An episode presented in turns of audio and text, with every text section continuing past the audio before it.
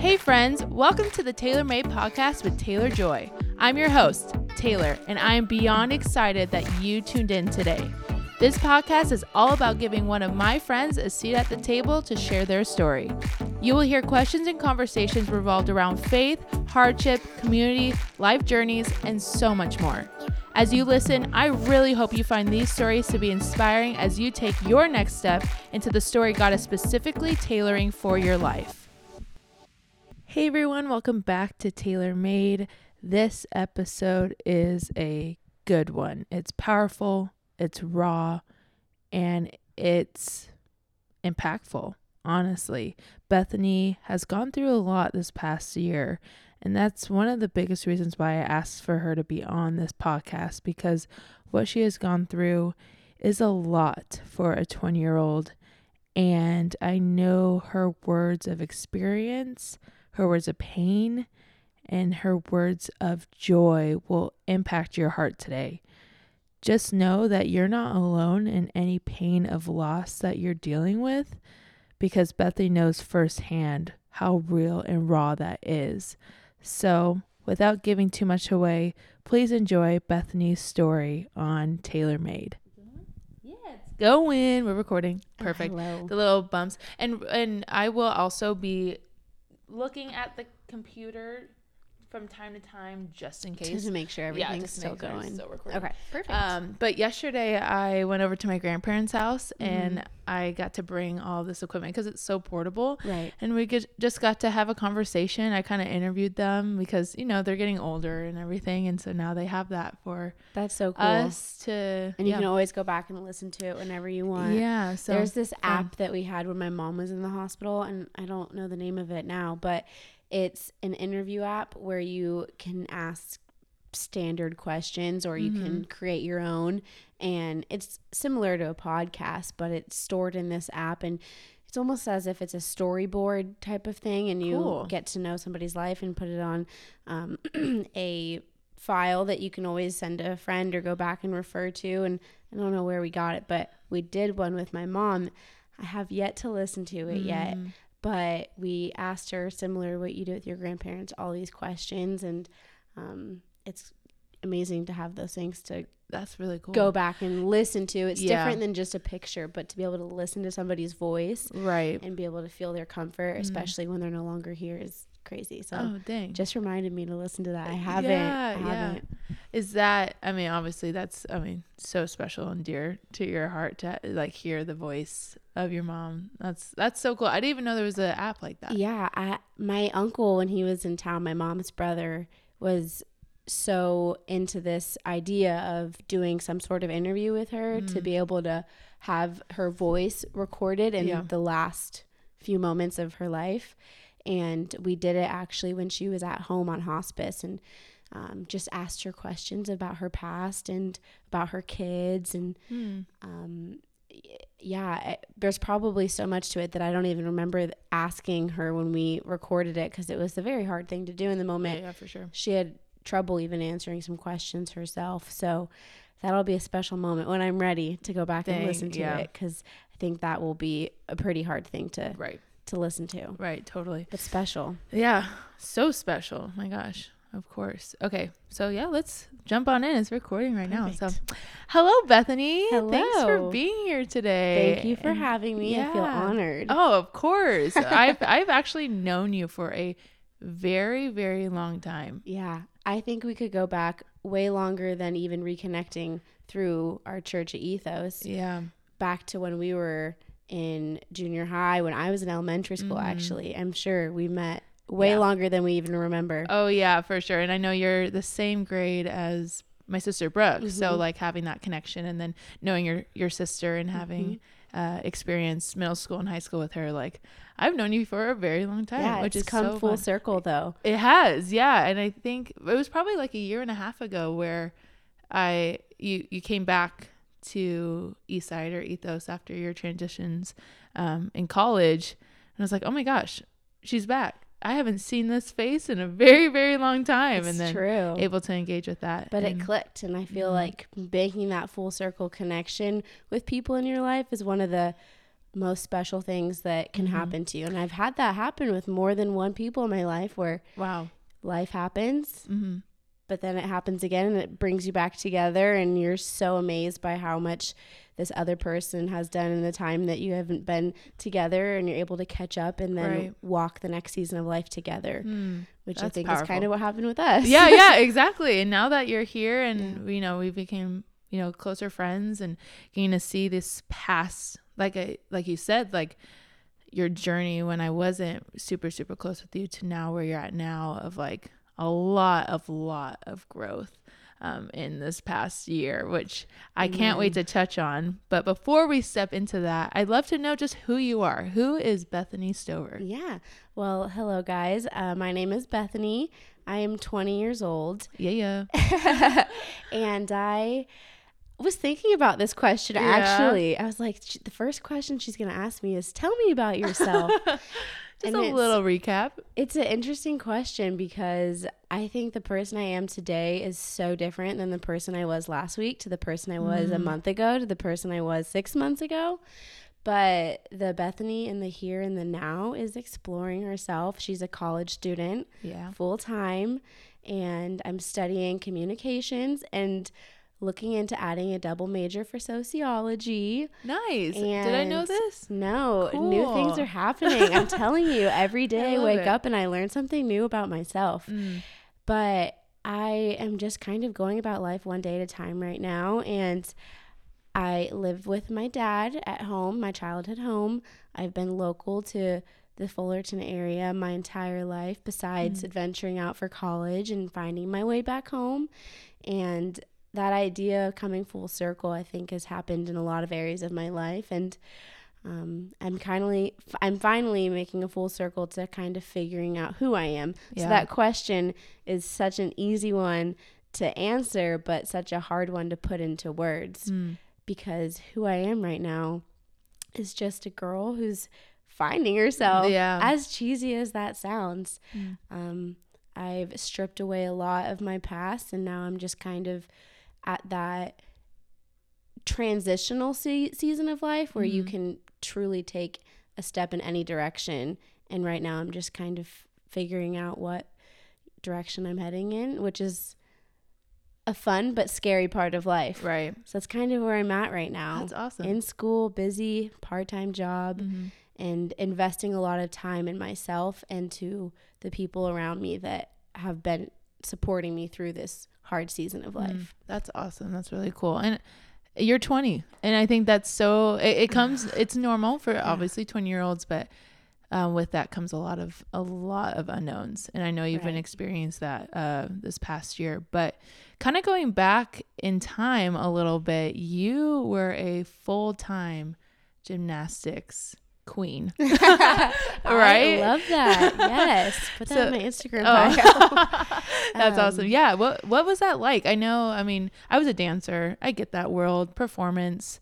Um, you know, it's very, very much a a world that is a lot sometimes. Like, how was that journey for you being in that? It was a lot of pressure. To put it point blank, it was hard. It wasn't always fun, but it was a passion. And I believe that when somebody's passionate about something, the hard and ugly parts of it are just things that come with the territory and you learn to overcome them. And growing up being a competitive athlete, pretty much since the time I was able to walk, mm. quite frankly, it was an everyday routine to get up, you know, feed myself a healthy breakfast, go out the door to school, pack my gym clothes with me, go straight to practice, driving upwards to two hours to get to a gym where I knew I would have the best coaches, the best facilities, the best chance at winning. And I was a competitive athlete. I wanted to beat everybody, I mm. wanted to win every competition. And within that comes a lot of competition within yourself to do better, to work harder. And I have a very athletic, competitive mindset in all areas of my life, which can come with a lot of negative aspects to it. But I think being a young child and having that mental toughness and the tenacity to work through some really difficult times physically. I mean, I was working my body to like the core. Mm. Went through some very serious injuries at a young age and even an injury that made me retire from the sport. So I've seen all sides of it with being on top, being a world champion to being on the sidelines and no longer being able to even participate in a sport mm. that once labeled my entire identity. Because going back to that question of who is Beth? If you would have asked me that, you know, at any point in my childhood up until my freshman year of college, I would have told you that I was a D1 athlete or I was a gymnastics, you know, superstar. Like I was an athlete. That was who I was and that was all I was hmm. because it took up that much time in my my life that I hmm. sacrificed so many other areas. And I believe that that set me up to have a hard transition into the real world where you lose that identity at one point. Nobody is an athlete their entire lives. Yeah. Even professional athletes have to come to a point where they hang up their shoes, they hang up their jersey, you know, and I think that was a very humbling aspect of being an athlete that I got to experience being on the top. I got to experience being on the bottom. And then I got to experience a really hard transition out of a sport and becoming what we call a normal person. yeah. And it's hard because you wear this identity of being an athlete for so long that I didn't know what I wanted. I didn't know who I was. And that's really the part of my story where I found my identity through being a child of God. And that's where I really started my walk with God. But, you know, going back to being a young child and being under enormous amounts of pressure, it helped me to work well under pressure. And I believe that I can put up some of the bravest faces, even in the hardest of times. Mm. I know how to put on a smile and perform even when I really don't want to and I'm nervous as heck or mm-hmm. I'm stressed or I'm in pain. I know how to smile and push through that because of being an athlete that had to perform under any and all circumstances. Mm. But, you know, it came with a lot of self doubt, it came with a lot of self pity and a lot of internal battles because I was always just so competitive within myself, wanting to be better, pushing myself to the brink of exhaustion, and looking around and seeing so many people my age. And I'm talking like when I'm 12, I'm going through all of this stuff yeah. and seeing kids having play dates and going to the movies with their friends or having sleepovers. And I didn't get to experience any of that because at the age of 12, I was worried about already getting a college scholarship for this sport. So it, it comes with a lot of pressure mm-hmm. and it comes with a lot of people giving their opinions. You're judged quite literally every weekend of your life by a stranger giving you a number telling you this is your value. Mm. You're not a 10.0 today, you're a 9.5. And let me tell you, you didn't want to see that number when you were competing. So to be so used to being judged with numbers um, and by people telling me their opinions on the way that I performed, the way that I looked, the way that I, you know, needed to up my difficulty or always do something better, just really set up my foundation in life to be a go getter, a work harder, go the extra mile kind of person.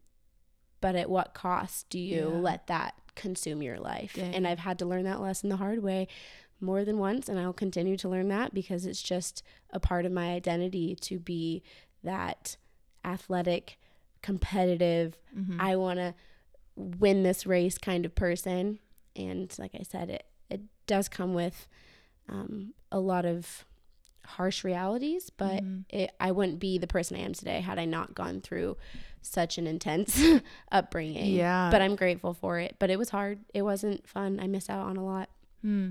So with you kind of mentioned, you know, the the breaking point for you finally realizing, you know, this isn't my identity anymore. Can you tell me more about that? Like what what changed that for you? Yeah, of course. Uh, what changed that for me was losing the control to even have that identity, um, getting injured, going through an intensive surgery, coming out of that with all the hope in the world to be back on the floor, be in the starting lineup, and and at this point I'm a freshman in college, so Mhm. I had gotten that D1 scholarship. I was at the University of Oregon, you know, known for their sports.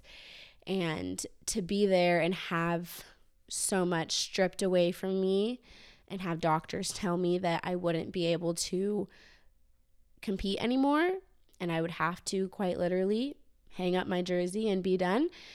It was devastating and it was out of my control. The mm. injury I had wasn't like I just fell and broke my leg and on that moment I knew it was over. It was something that was more of a chronic injury and push through the pain as you learn to do when you're an athlete.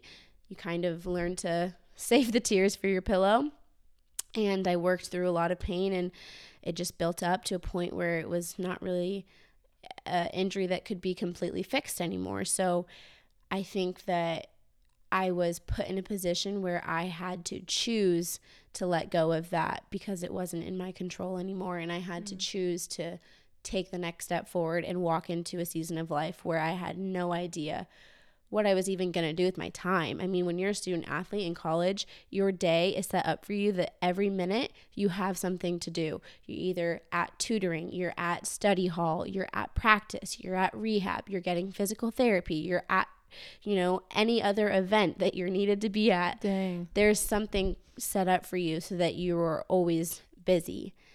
And coming home from school and moving out of a dorm to back into my childhood bedroom, leaving a university, coming back to a community college, and leaving a sport and being, in my eyes, a nobody was awful. It Mm. was humiliating. I had to really just hold my head up as high as I could and act as if I had it all together. And then finally, there was a moment where I was at a coffee shop and the lady taking my order, you could always tell by the way my body is shaped that I'm physically fit and the stature of a gymnast. And she just asked me, she was like, Do you happen to like, were you a gymnast? It's like, yeah, most people can tell by the way I look. And Mhm. she had asked me if I was still training, and I had told her, I was like, well, I actually just moved back home a week ago from the university I was on scholarship at,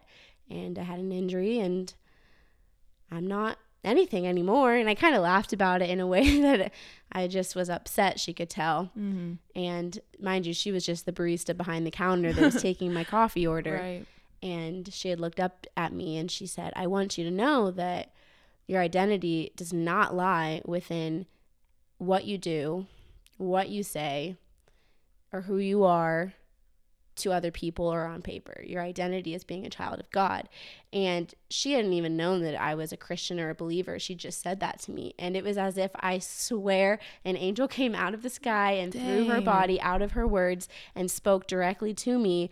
And it was just this light bulb moment of like, I don't have to be what everybody wants me to be, or I don't have to be this world champion gymnast or this, you know, on paper perfect resume. Like, none of that matters at the end of the day. I'm just, my identity is not what I do. It is that I am a child of God, and wherever I go, I can carry that with me. And I sat there with my jaw open, just staring at her for the next hour that I was at this coffee shop, just like this stranger just automatically could tell that I was something and then I wasn't. And she was able to, within two sentences, completely change my perspective.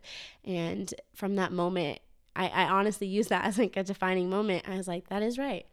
I am a child of God and I'm going to take this journey with faith mm. and kind of let Him lead the way.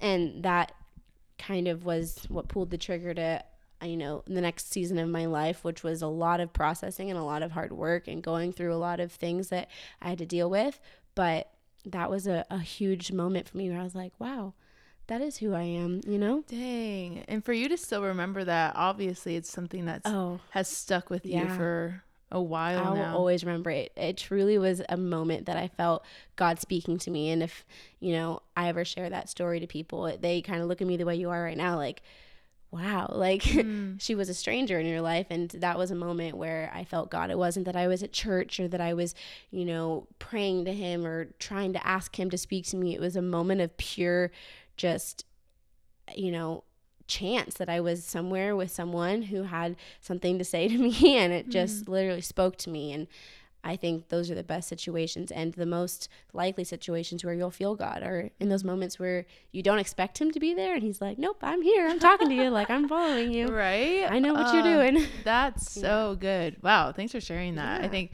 I mean obviously it it it is hard when you know what 16 years of your life this is who you've been and for Mhm. God to invade that and to be like nope that's not who you are that's not how I see you yeah those are gifts that I've given you but like focus on the bigger and better Right. thing Right. Mm, That's awesome. So then you moved back home from Oregon and you're trying to figure out life and who Beth is and what's going Mhm. on with Beth and her heart and, you know, finding community and transition. And that's when you came to Ethos. And I thought, wow, this girl's incredible. Right. Um, and then a few months later, what happens? Well, so yeah, to even add to that, I was in a way just completely finding myself again and in those next few months of after moving home getting back into a school and um, getting a job diving you know full into ethos volunteering Mm-hmm. getting onto a small group and filling up my week with things that truly filled me up as a person and I felt very involved in other people's lives. So I finally got to this point where like, wow, I'm good. You know, I was doing my biblical therapy and I was reading the Bible. I was doing so much for myself that I never had the time to do before because of my unhuman like schedule. Right. And so, you know, a couple months go by and I do get to this point where I'm like feeling good on my own. I'm feeling more secure in my day to day life. And it was almost a year ago uh, in October. I was actually with you. We were at Drip, Drip. Coffee. Okay, that's what I yes, thought. That was, I was with you, was it, and yeah. we were having a little one on one about the next project we were going to, you know, Yeah. pursue with our um, young adults at Eastside. And I get a call from my dad probably 10 minutes before we met. Like, I was literally Dang. just getting off the phone with him before he walked in. And a little backstory my um, mom and dad, you know, both were living at home at the time that I moved back. And my mom was going through some health issues, almost as if she got sick and just kind of never got better.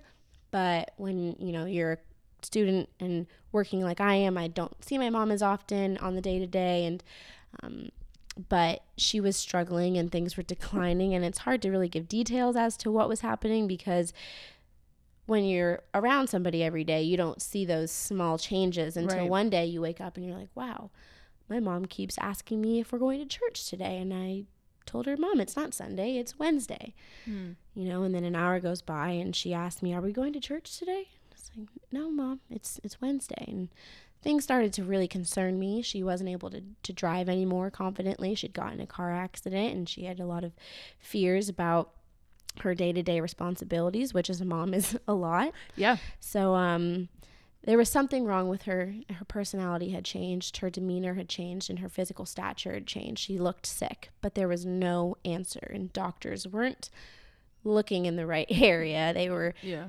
checking off, you know, well, it's not this, and it's not this, and it's not this. So um, a couple, you know, weeks had gone by where we were just trying to find an answer, and ignorance is bliss. So you, you just keep hoping that, oh, she just, you know, has maybe something that antibiotics can fix. You know, we'll finally find the answer. So that's kind of where my head was. It wasn't something that haunted me every day that something was wrong with her, but I knew deep inside something was. So, flash forward to getting coffee with you about 10 minutes before. I remember it was October 30th because it was the day before Halloween. And so, almost a year ago. Hmm. And I'd gotten a call from my dad, and he said, Hey, um, I'm with your mom right now, and we just got an MRI done. And, um, well, your mom has a tumor. And um, I immediately said in her brain, huh? And I just, I just knew that if, you know, my mom's whole personality had changed, that something was going wrong in her head. Hmm. You know, doctors were looking at her stomach and digestion and colon and all of that. But it was almost as if I knew before he called that something was wrong with her with her brain. And um, I said, okay, do I need to come to the hospital right now? And he said, no. Um, they're going to have to do surgery though tomorrow morning, first thing. So your sister and your brother, who both live out of state, are getting on a plane right now and they're heading heading this way. He was very calm and collected about it, but I knew that my life had just changed in that very wow. moment. Mm-hmm. And so I just said, okay, well, I met, you know, I was going about the rest of my day and he told me just, you know, finish what you're doing and then you can come visit your mom tonight and see her before she goes into surgery. So I hang up the phone and then you walked in and I was, "Hey Tay, what's up? How are you doing?" I honestly looking back at that time, I remember us being outside. Yeah. And us talking about social media stuff and um you know, I knew something was up, but I didn't know how to pinpoint it. But you did share. I remember you sharing like, "Hey, I think, you know, after this I'll be seeing my mom at the hospital." Yeah. And from that point on, I know that has started an insane journey for yeah. you. A journey that, you know, took only seven months, but what had unfolded in front of my, you know, very eyes is not something that most people my age or most people at all, you know, go through, let alone go through in such a short amount of time. Mm.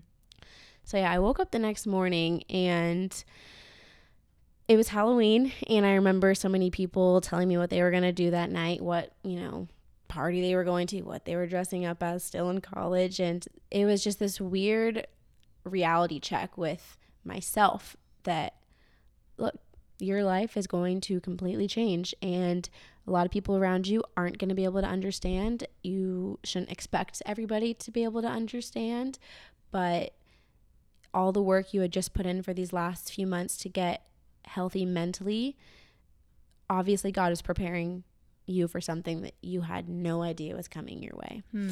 And so I woke up that next morning and I went to the hospital and it was such a weird interaction to process that my mom at this moment knew my name. She knew everything. She was well, she wasn't healthy, but she hadn't had a brain surgery yet. Yeah. And to be able to see somebody and interact with them and know that they're about to go in for a 12 hour surgery on their brain is terrifying, let alone for you, but for the person that has to endure that. For her to just be so, I mean, still smiling, still making jokes, still asking how my day was.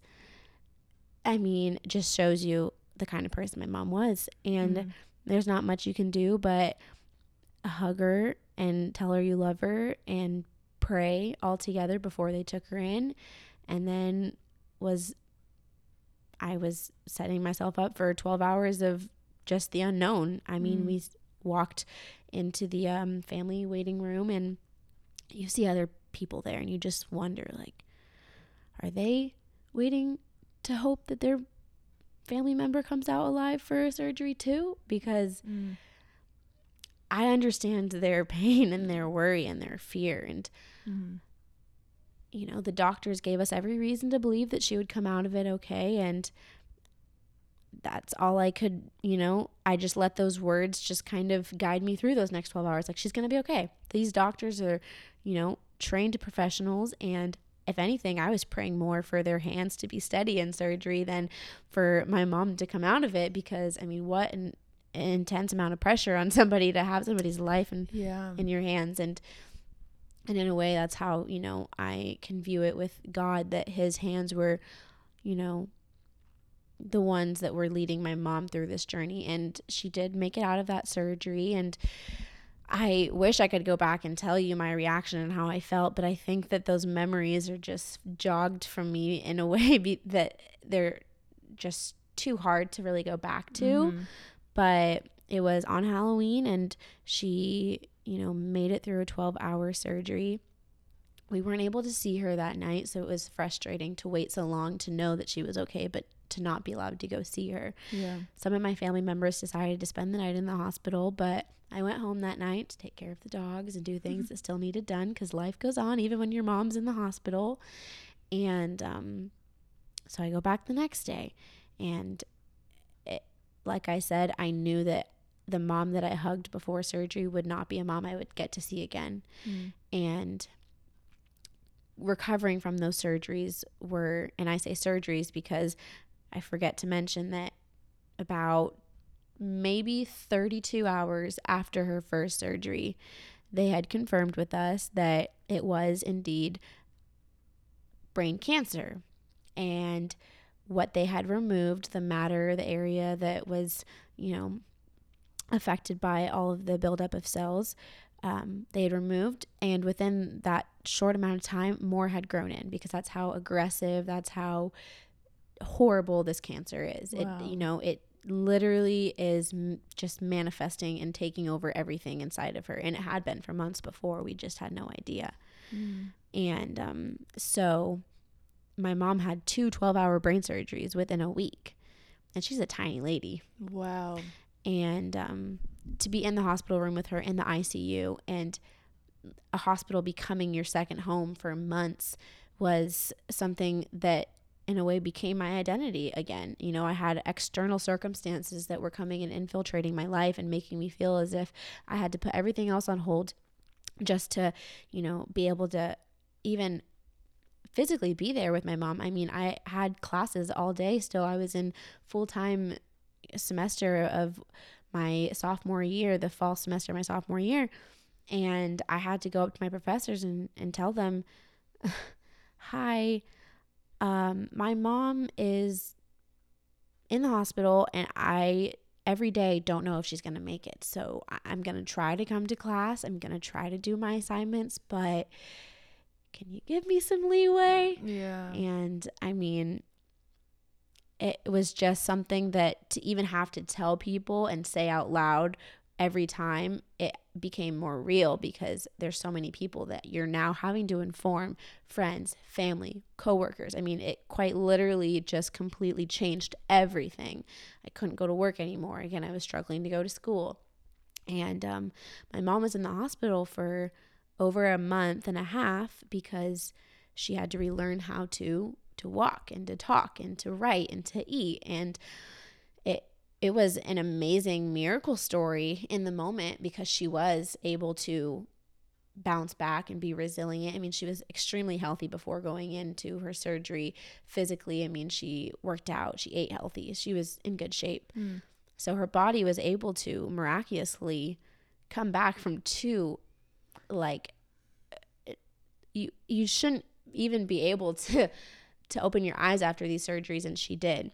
Dang. And um, the doctors kindly and nicely kind of danced around the subject that she didn't have much time left. So we knew that, but we weren't quite literally told how much time she had left. So we were just enjoying every day. I mean, I would drive to the hospital every day at UCI Medical Center and I would sit there and color with her. I would have to, you know, help her in the showering aspect because I had to learn how to do it at the hospital so that if she was able to come home, I knew how to um, adequately support her and transfer her and all these medical jargon terminology um, that became my reality. Hmm. And I had to understand certain medications and things that I had to give her because I was the only kid living at home and I quickly took on the identity of being a caregiver. Mm. And it, almost comes naturally to you when you're forced to be in that situation. You don't really have to sit there and process and learn and it's something that I think just comes over you and you know that you have to be there for this person and God truly gave me the strength and I said before I think he prepared me for this. I had to get tough enough to be able to persevere what would be the worst 7 months of my life. Mm and um, going to the hospital every day just became part of my routine and spending as much time with my mom and you know just quite literally sitting there with her because there was not much more we could do um, until she was able to slowly do physical therapy slowly start to move her legs again slowly start to walk again slowly start to be able to write her name down again. And then it started to quickly change to the point where she was on her feet again and she was walking and she was interacting and knew our names and you know again, it was almost as if she was getting better.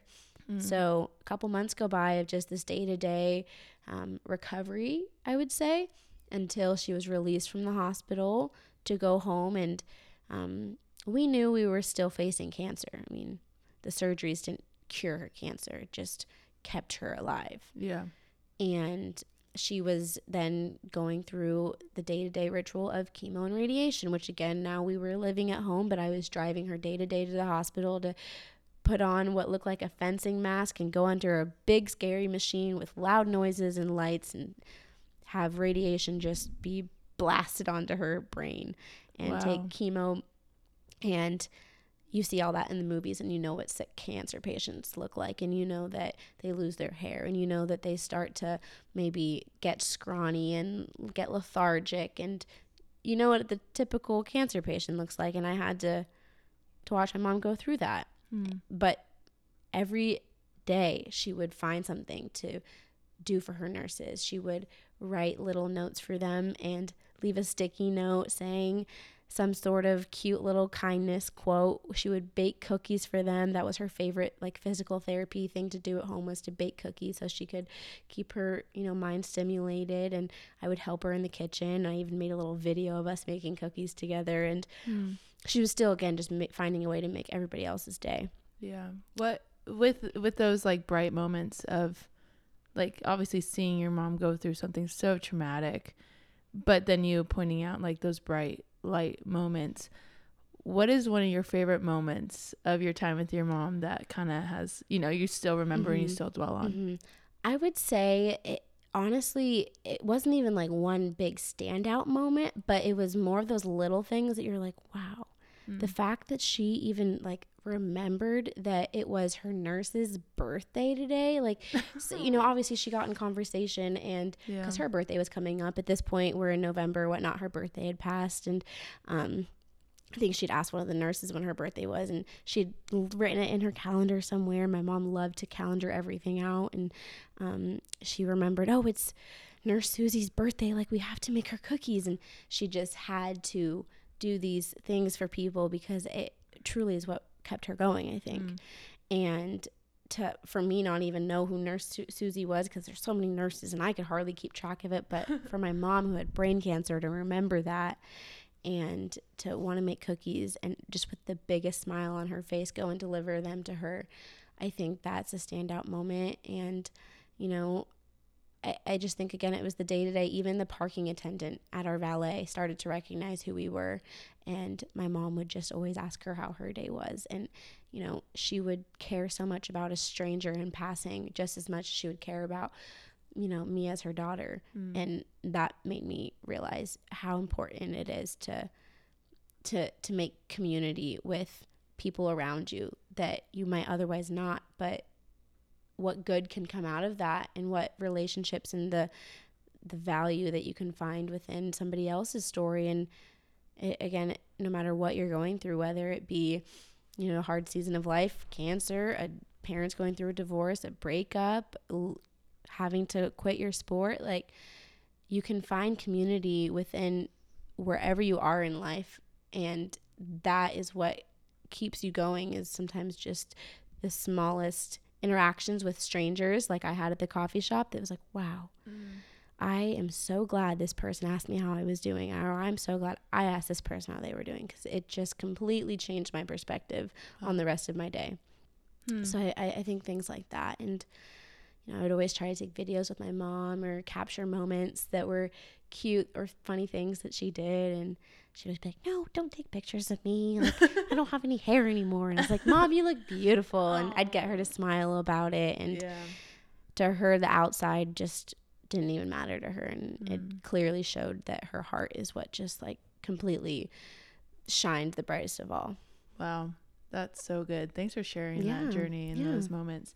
I mean, those moments captured on your phone are probably just so special. And I think that's that speaks a lot of volumes Yeah. about your mom's heart. Um, but fast fast forward to um, just the day that your Yeah. life again changed completely Yeah. changed. Can you point on that and then um, kind of also point on, you know, what has that taught you? yeah so yeah fast forward we go through rounds of treatments and we get the the bad news that things aren't really getting much better and um, she actually had a third surgery and that was kind of the the realization that we didn't have much time left and going in for her last surgery was a very um, urgent immediate um, thing. I was actually walking around the block with her at this point in March or so, and she had had a seizure, and that was a emergent.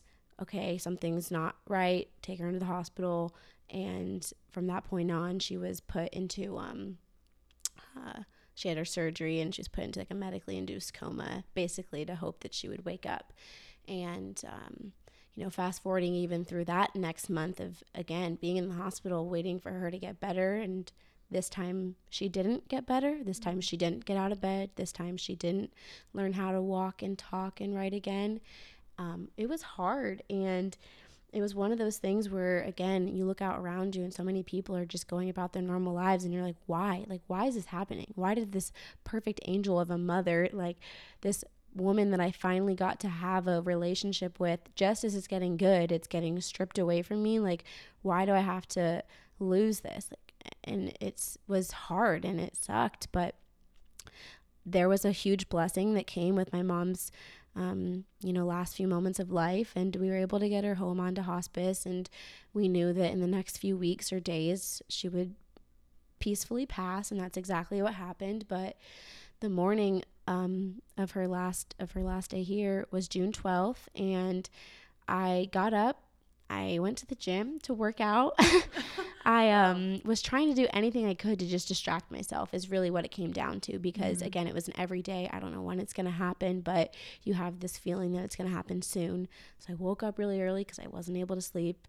I went to work out, and as I'm driving home from the gym, I get a call from my brother, and he was just like, hey, um, yeah, are you on your way home? And I could tell his somber tone was basically him telling me that there wasn't much time left. So pulled up to the driveway, ran into my mom's bedside, and um, just held her hand.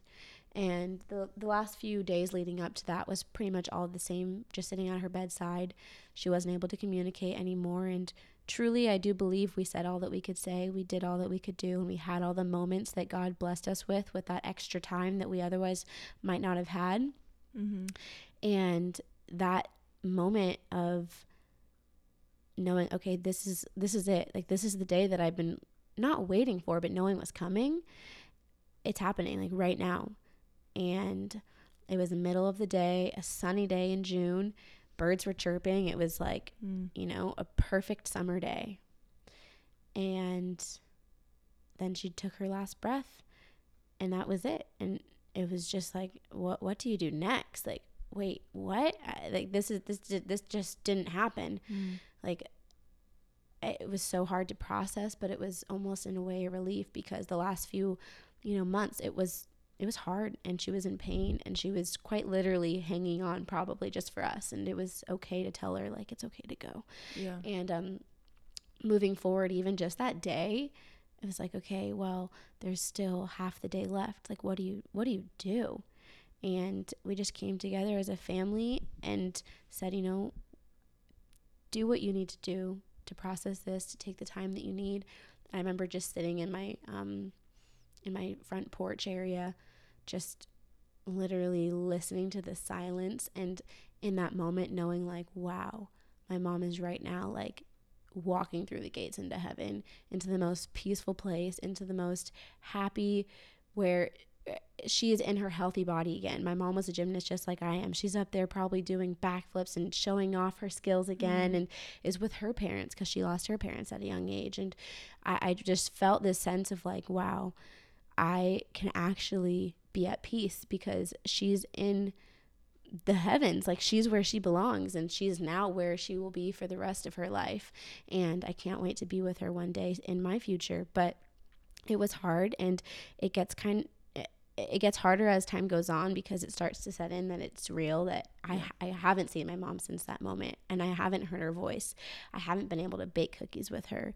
Holidays are coming up and my mom loved the holidays. She was like Santa Claus herself, loved giving gifts, loved yeah. making other people's day. And there's so many things now that I've already missed out on with her that I typically, you know, had traditions. First day of school, she wasn't there to make me coffee and send me off. And um, birthdays, she's not here for anymore. And to just always have to wake up in the morning and I was so used to taking care of her to not have somebody to take care of was like, well, now now what do I do?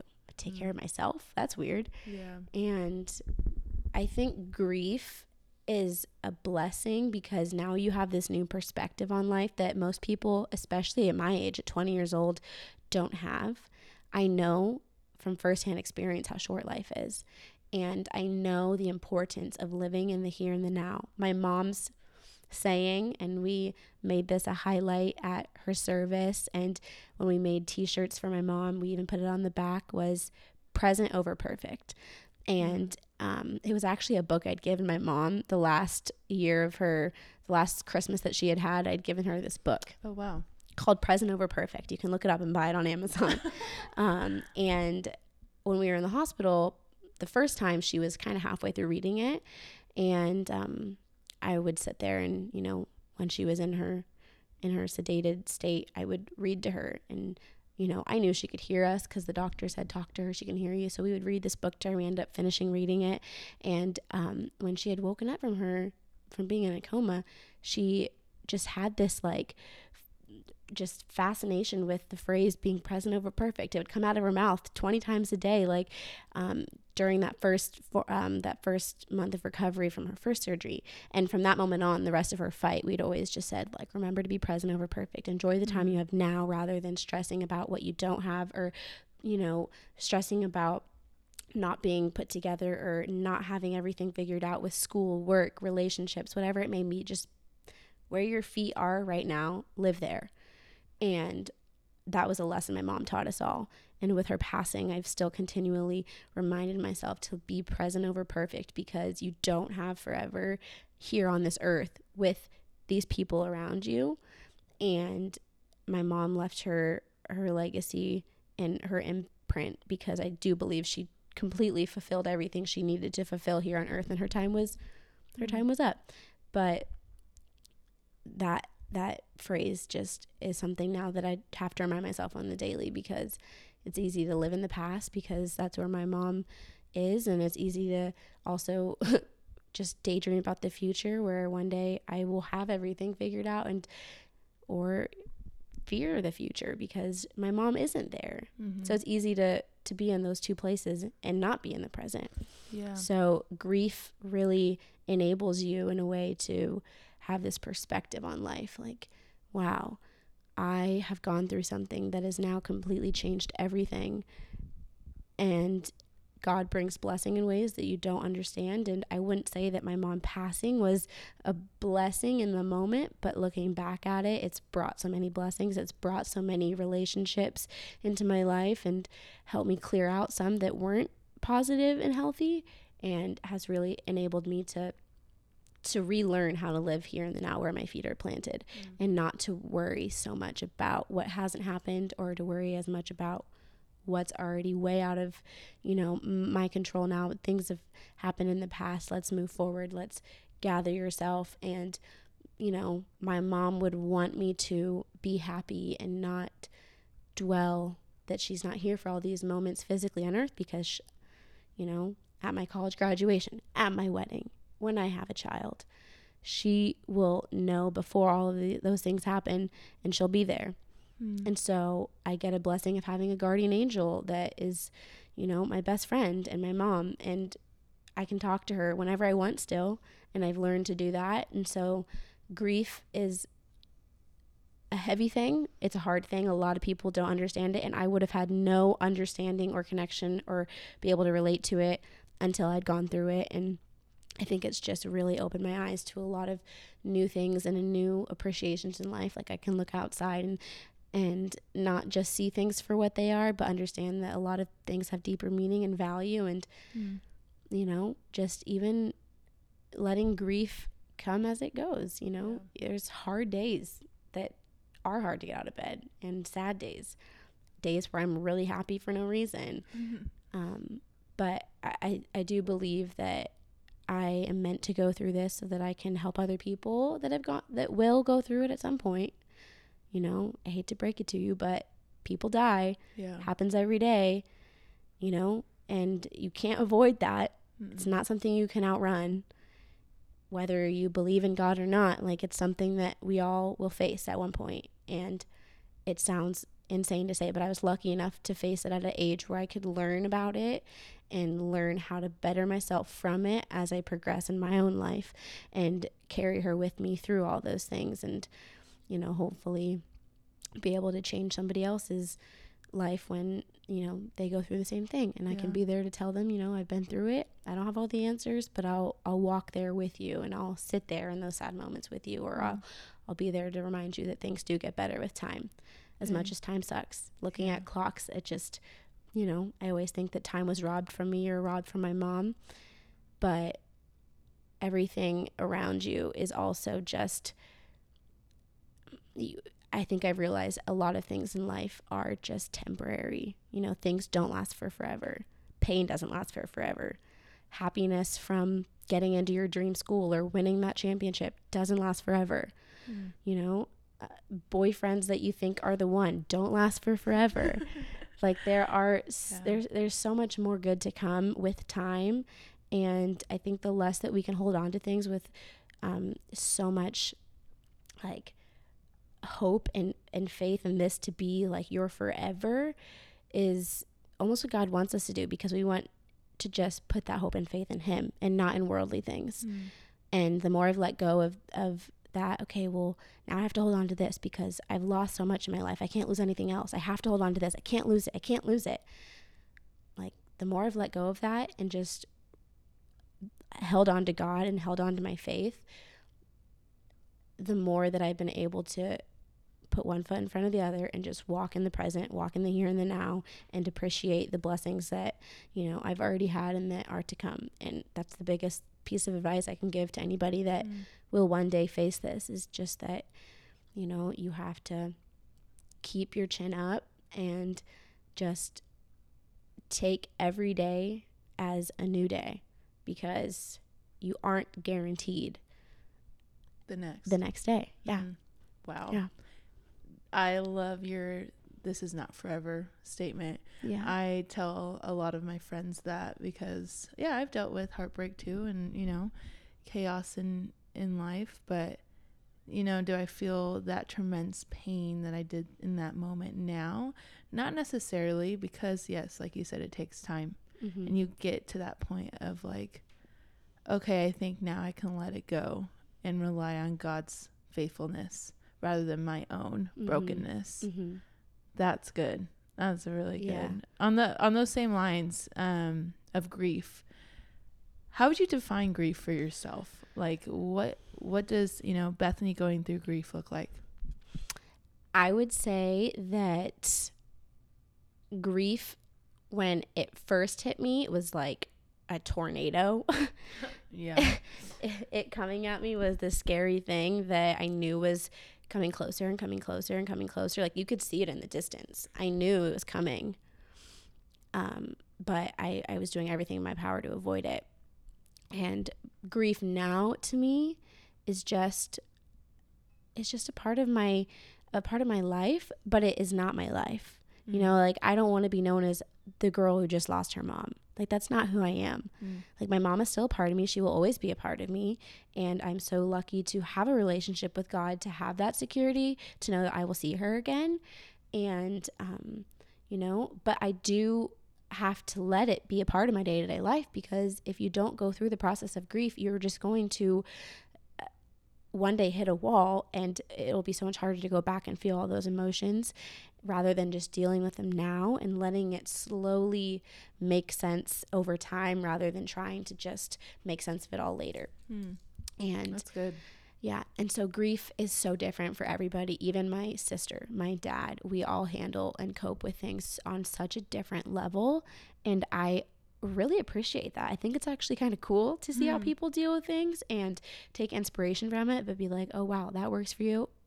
It does not work for me. let me tell you. Like, you know, I like to go work out and I like to be social and be around people, but I also need my time where I go sit on the beach and I just let the water come over my feet and just as it goes back and it comes back again, you realize that things come and go and I just have to take things in but not let them control my, you know, entire day. So I sit in Mhm. those moments, I feel them, but I again, grief is a part of me, but it is not me.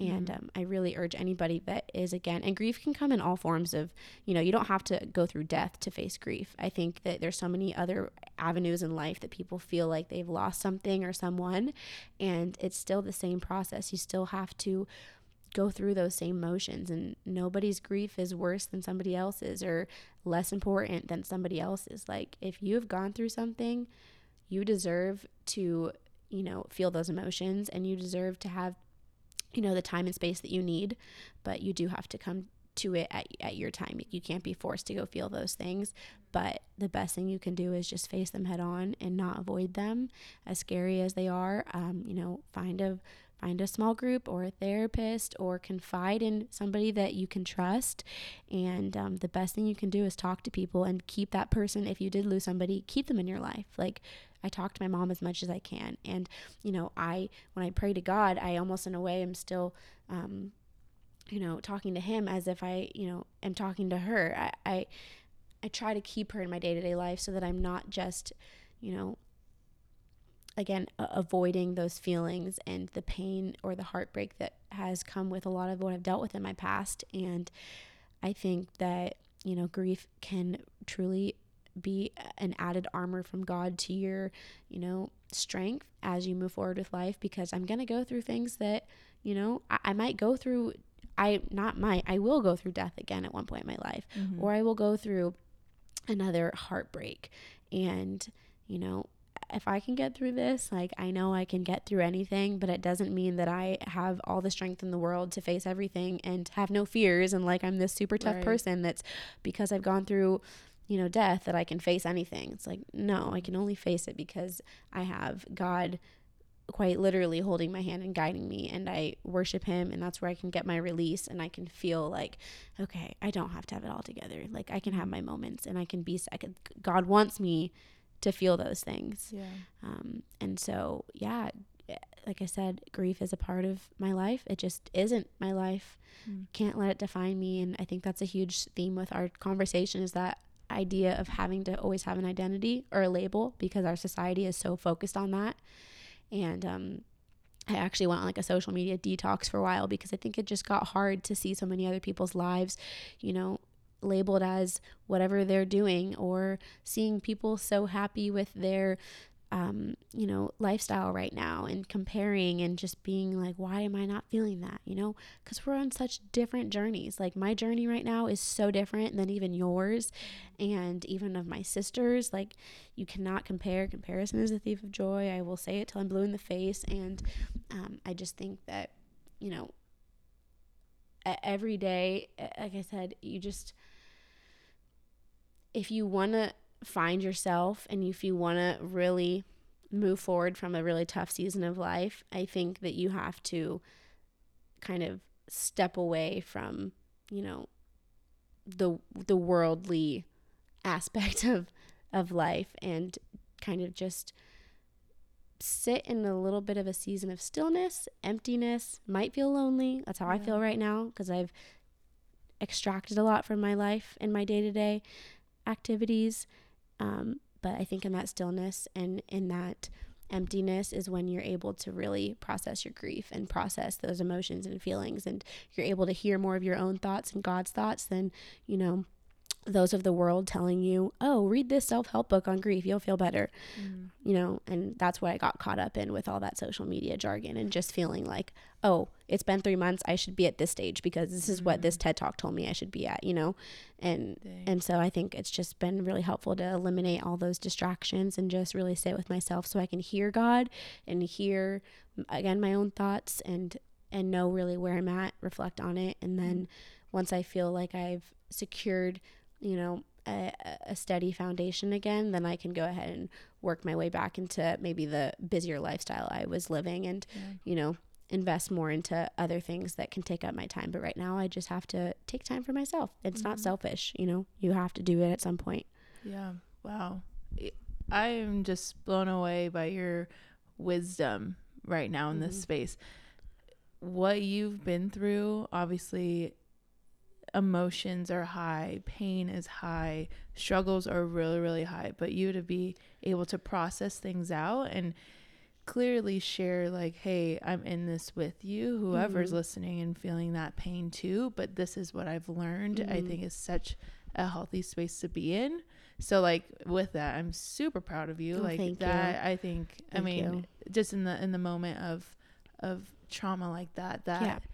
It's it's real it's Mhm. big and it could be a big thief of your joy Mhm. and of your healing but like where you're at now that is Yeah. that's huge Yeah, and I think you just have to appreciate like even the worst seasons of your life because there will be a season where you're you know happy and you are thriving and you are involved with you know a community of people that lift you up and you might have that relationship or you might have that dream job like those seasons will come but to be able to to feel and walk through a really hard one there's something so special about that because you are set up to understand that life isn't always happy sunshine rainbows mm-hmm. la da da da. Like it's not your instagram reel highlight where everything is you know filtered to look a certain way that you want it. That's not reality Mm-hmm. and to be able to have that reality check and be like look life can really hurt sometimes yeah but I, I think I've I've been in so many different like seasons and areas, and I've planted myself in in places where I truly thought that I would grow, and I didn't, and that's hard to come to terms with. But the best thing you can do is go try to plant yourself somewhere else until you feel like wow this is where you know i belong for the moment. But if i outgrow it i can go somewhere else. Like you're not stuck. Like you're not this isn't mm. forever. Yeah. This pain, this circumstance, this class that you really don't like because the mm-hmm. professor assigns too much reading, like you're not going to be stuck in it for forever. And um, there's so much good to look forward to. And I just think that that's the most beautiful thing about life is that it, you can choose, like joy and your positive outlook on life is a choice, but you have that choice to make. So make it. Mm, yeah. Uh, that's so good. Yeah. Dang, girl. Wow. That's Preach. awesome. I know. Preach. Amen to that. Oh, I love it. Um, wow. Thank you for sharing. Yeah, that it's a lot. You know, sometimes. I'm like, wow, do people really want to like sit here and listen to all I have to say? I but- mean, yes. I think I mean your your presence on social media is really really cool. I know you're taking a break right Yeah. now, but um, you've been able to speak a lot of light Yeah. into your followers and you know even in just conversations with people in person. But um, I think people knowing like the struggle and the pain Yeah. that you went through, but to still see God's light Yeah. shine throughout that whole thing is Mhm. something people are drawn to. Yep. So I am deeply praying that this podcast would be something that people Yeah. are drawn to. Well, and like what a blessing it was to, you know, the moment I found out my life changed. You know, God put you there in that moment. So like I, I do believe that people have come into my life during the worst times of my life, truly because of God, you know, knowing that I would need relationships and people that I could go to and, you know, have them give me the correct advice to trust the word of God and to Mhm. fall back on that. And um, I, I, I just think it's crazy that, you know, we are sitting here now yeah. and not even fully a year later and the conversation is so much different but it's so powerful and i wouldn't be able to share this knowledge and truth if i didn't go through such a horrible experience but that's why i want to share it like yeah. what good am i doing to the rest of the world like why would god have put me through all that you know unless there's a reason that i can share it and even if it's just one person that's like wow like i'm so glad i'm not alone in this Mm. then it's worth it. It's worth being brutally honest and vulnerable. It's not easy, but it's it, it's worth it. Yeah. Wow. That's so good. Uh, With all that to say, Yes. man, I, I know, I, I agree. Being, you know, reconnected with you and seeing where we're sitting at right now Mhm. to unflesh whatever God's doing in your life to then speak life into other people is huge. Yeah. So cool. Um, wow. I feel honored even just being here on my own podcast. Well, like, like, it's crazy what God can do with Yeah. you. Like if Oh, yeah. you but you have to like actively participate in it. You have to, you know, Yeah. want to make those things a priority. But once you're like, yes, God, like Mhm. I'm so in it for you and I want to, you know, do amazing things and sh- and and spread your message because it's what's gotten me to where I'm at. I feel like the opportunities are like Mhm. endless. Even for Mhm. you, like what you're doing with this podcast is amazing. Mm. And I think uh, like things like this are, are truly changing people's lives and, and you, you know, don't necessarily get to see it, but you know in your heart that Mhm. people listening to, you know, these stories or when they get to have a conversation with you, they have this sense of like, wow, you know, I once thought that not a lot of people cared, but this, you know, this person's able to sit in front of me and just you have an amazing ability to listen and mm-hmm. sometimes not even always have to say anything, but like you feel so connected and like so appreciated and valued by just being in your presence. And mm. I think that's an amazing thing. And I'm so honored to have that in my life because I know I need it and a lot of people know I need it. And so to be able to have resources like that, it's just, I wish everybody could have a Taylor in their life. Aw, that's so sweet. It's true, it's true. Thank you. I those words mean a lot. So Yeah. thank you. You're welcome. Um, to kind of conclude Yeah. this, wow, I just said that really weird. To kind of conclude this episode with you, um, I know we're we're coming to an end with kind of you sharing your story and Mhm. All the wisdom that you have. Um, but what is next for Bethany? Yeah. What is to know. I would love to know too. okay, okay. I what would, do you think? I would, I would love to honestly have a sneak peek into like a year from now because Oh, I feel dang. like big things are coming. Like Oh, I, yeah. I know these next few months of my life because I'm, I'm in more of a transitional season. I would say Mhm. now, um, but I'm, you know, finishing up my last semester here at um, the local community college, and Whoop, as silly as it sounds, that I'm so excited to transfer on to the next chapter of my life and um, with this whole idea of studying adding another major of sociology. Um, i've always thought i had this dream career of being a broadcaster or public speaking writing a book. Those are all things i'm very passionate about and i would love to continue to work on but my heart has just been pulled the more and more that i reflect on my experience at the hospital actually. Um, we had uh, an amazing team of social workers and nurses and um, case managers there, and one lady in particular who works more with the families of patients, and they help aiding in any of the resources you need emotionally with therapy or financial resources, resources to help you transition from one floor of ICU to recovery floor to, you know, inpatient or outpatient to then going home or hospice or for radio, like whatever, you know, your story is with your reasoning and being in the hospital um, this lady is there walking hand in hand with you and is more of the um, i would like to like guidance counselor. Like you can go to her for anything and she'll be there to support you. And she doesn't wear a white or he doesn't wear a white coat. They're not a nurse. They're not a doctor. And they have um, you know a lot of responsibility to just be there for the family and you know make sure that their experience during such a vulnerable and sometimes life you know altering state um, that they're getting the support that they need Hmm. and um, in one of my sociology classes, we were learning about these professions, and I was like, wow, I don't think I've ever realized that um, that could be a- an outlet for me to explore and something that I know going through firsthand, I would be great in. And part of me wants to, you know, give back to a hospital that did help my family so much.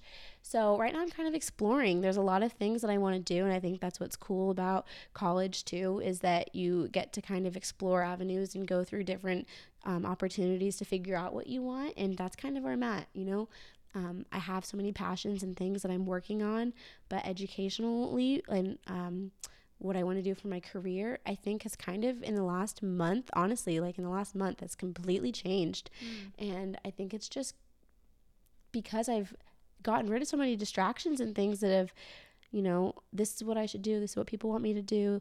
This is what I've told everybody I want to do, but I changed my mind, but I don't really want to admit that I've changed. Like that whole like being Yeah. humbled again and going through a transitional season, I think I've kind of realized like, wow, I think there's something out there meant for me that's, you know, not something I would have ever expected, but that might be where I um I belong. So I'm kind of exploring those things and I'm reaching out to some internships and just doing the typical college day to day studying for biology tests and exams and Right. um, but still exploring you know those opportunities of public speaking and um, i actually get to go speak at local high schools for their fellowship of christian athletes which you know Yes. fits hand in hand with my story and i get to share my story and i get to you know be there for uh, s- you know high school athletes that are maybe dealing with some injuries or deciding where they go to college or if they continue with the sport or if they're not going to do it anymore and how does that feel and all those things that i've you know been through and walked through and um, it's amazing to see the looks on their faces like wow mm.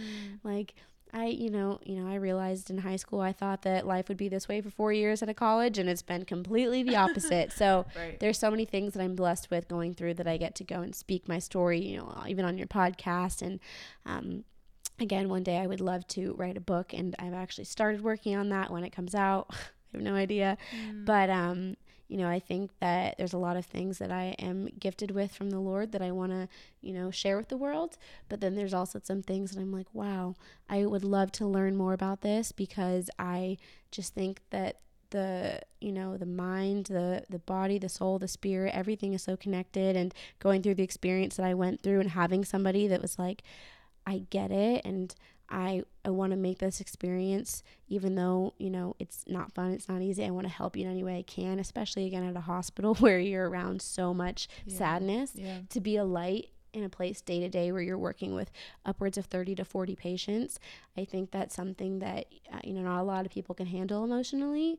And I do believe that it, you know, is something that I could see myself um, being able to do and do well. So. I'm exploring that, which is exciting because wow. it's something I never would have expected.